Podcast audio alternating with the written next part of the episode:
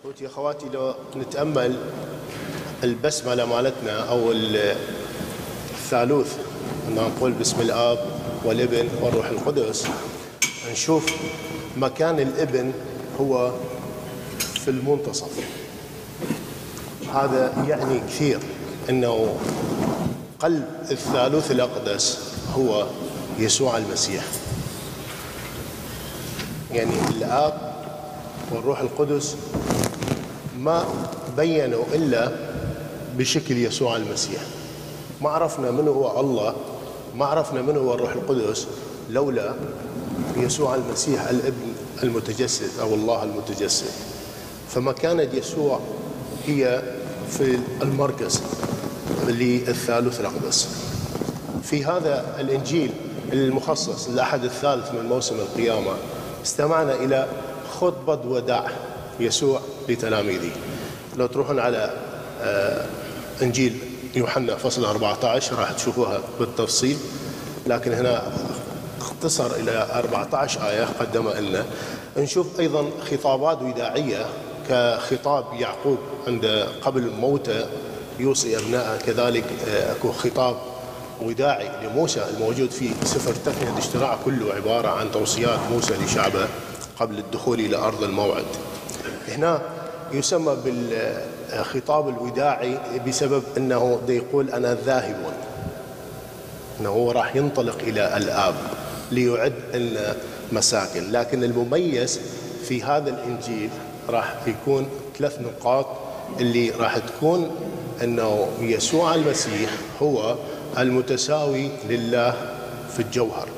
طبعا نحن هذا الكلام متساوي لله في الجوهر هو كلام آه، فلسفي لكن صياغته وأساسه موجودة في الإنجيل يعني العقيدة ما تقدر تسوي عقيدة إذا ما تكون مبنية ومؤسسة في الكتاب المقدس. راح نشوف ثلاث آه، تأكيدات يسوعية على أنه هو الله الظاهر بالجسد. يسأل توما ومداخله توما وفيليبوس كما استمعنا في الإنجيل. مداخلة توما كانت يقول ليسوع لا نعرف الطريق. راح يجي الجواب يقول له أنا هو الطريق والحق والحياة. راح يتدخل مارتن لوخ فيليبوس يسأل سؤال وبالتأكيد التلاميذ مع يسوع في هذا الخطاب الوداعي كثير حوارات أسئلة أجوبة صارت بينه بين يسوع بين التلاميذ. لكن يوحنا اكتفى بأن يقدم لنا هذه الآيات هذا الفصل المكتوب حتى يقدم لنا خبرة إيمانية. راح يقول فيليبوس أرنا الآب راح يجي الجواب الأول توكيد يسوع على أنه هو الله الموجود بين التلاميذ أو الله الظاهر بالجسد أو الله المتجسد. يقول من رآني رأى الآب. وكأنه يقول أنا هو الله فيما بينكم. ما قالها هكذا بصريح العبارة لكن قال من رآني رأى الآب. ليش؟ لأنه هو الابن هو الإقنوم الثاني. فيقول يحكي عن بنوة مالته. من رآني رأى الآب. يعني إلهنا يقدم له صفة جديدة اللي ما كانت موجودة في كثير من الأديان في إسرائيل موجودة. مثلا عندما يقول آه، أطلق ابني البكر. عندما يقول آه، لفرعون بمعنى أنه إسرائيل كان ابنه. فهو إيش راح يصير إذا كان إسرائيل ابنه؟ عشان أبوه. فإسرائيل فشل أن يقدم البنوة الصحيحة لكن يسوع نجح مية بالمية أن يعيش بنوة بنوته لله. ولهذا آه، شفتوا يسوع أقام من بين الأموات في يوم الثالث. هذا التوكيد الأول. التوكيد الثاني يقول آه، آمنوا بالله وآمنوا بي أيضا. يعني ساوى بين الإيمان بالله وإيمان بيسوع المسيح. آمنوا بالله وآمنوا بي. على نفس الجملة على نفس المستوى. هذا التوكيد الثاني من يسوع على لسان يوحنا اللي كتب لنا اليوم إحنا نقراه بالكنيسة ونعيشه إنه هذه مساواة أخرى ليسوع بالله الآب. أكو توكيد ثالث يقول بأني في الآب والآب في هذا إيش يعني؟ يعني أكو فد وحده بين الاب والابن. عندما نقول نحن بسم الاب والابن والروح القدس إله واحد. وهالوحدة الموجودة بين الله بين يسوع بين الآب وبين الابن؟ طبعا شفتوا هذا الكلام؟ إيش قد سهل. بينه صعوبة؟ أكو حاجة نروح ندرس لاهوت؟ فلسفة؟ حتى نفتهم هذا الكلام؟ كل ما في الأمر أنه نشغل وعينا ونؤمن. بس هذا الكلام ما محتاج لا لمعلم لاهوتي ولا لشارح ولا لمفسر. هو مفسر وحاضر كل ما في الأمر نقرأه ونؤمن. كلام الإنجيل كل سهل لكن البشر يصعب الأمور. شروحات البشر تروحون تقرون مثلا أفكار يوحنا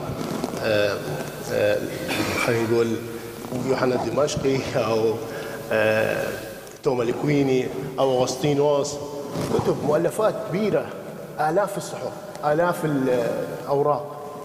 يعني يضيعون الواحد.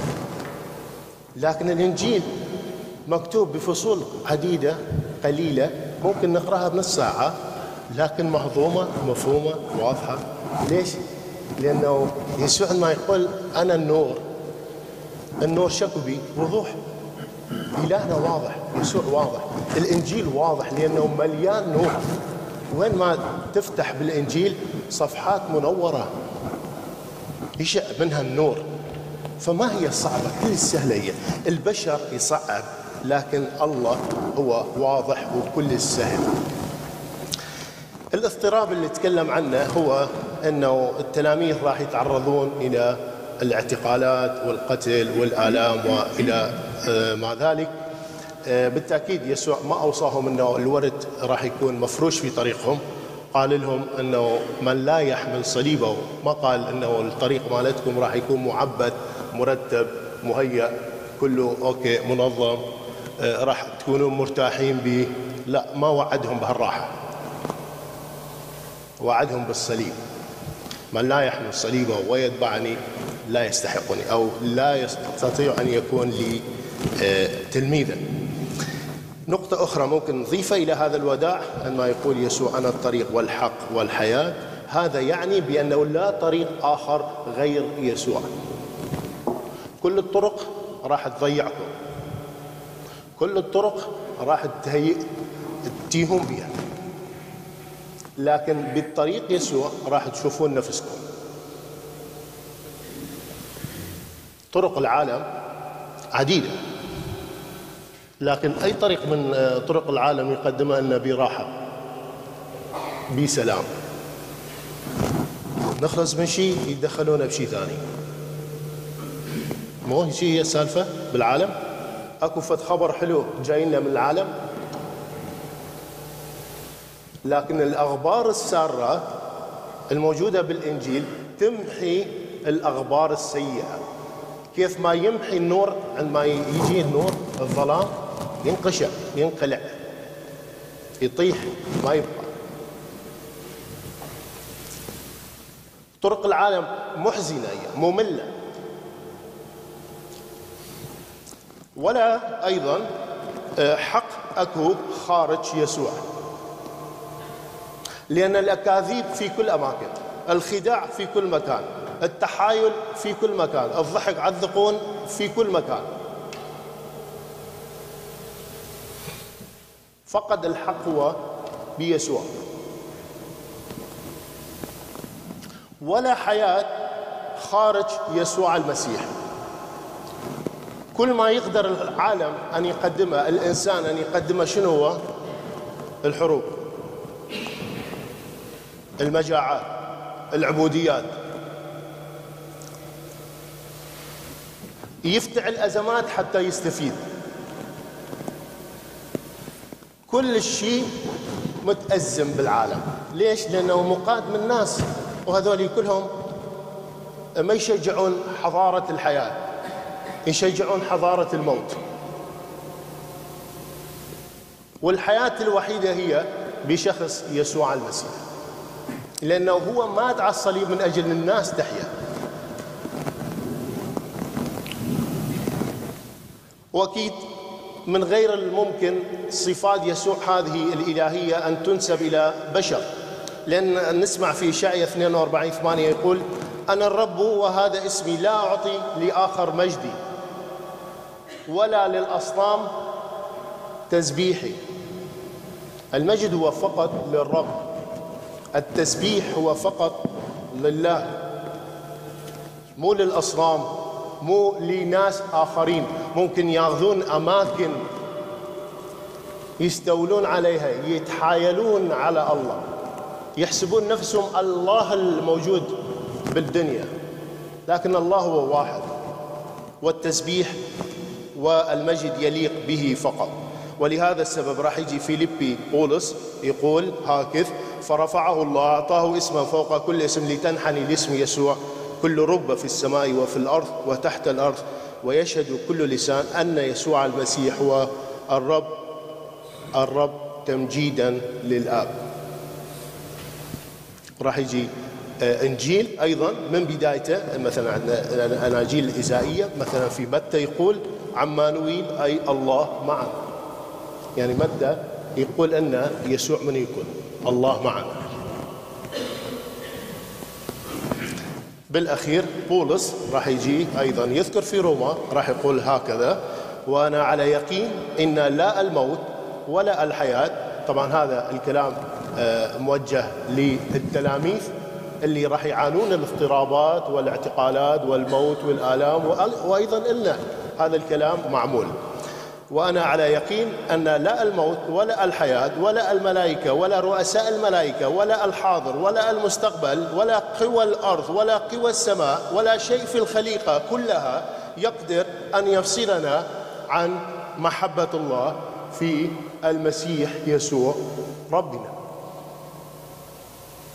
هذا هو ملخص اللي قدمه لنا بولس كمؤمنين إنه نتعزى نتقوى نتنور نحيا بهذا الكلام.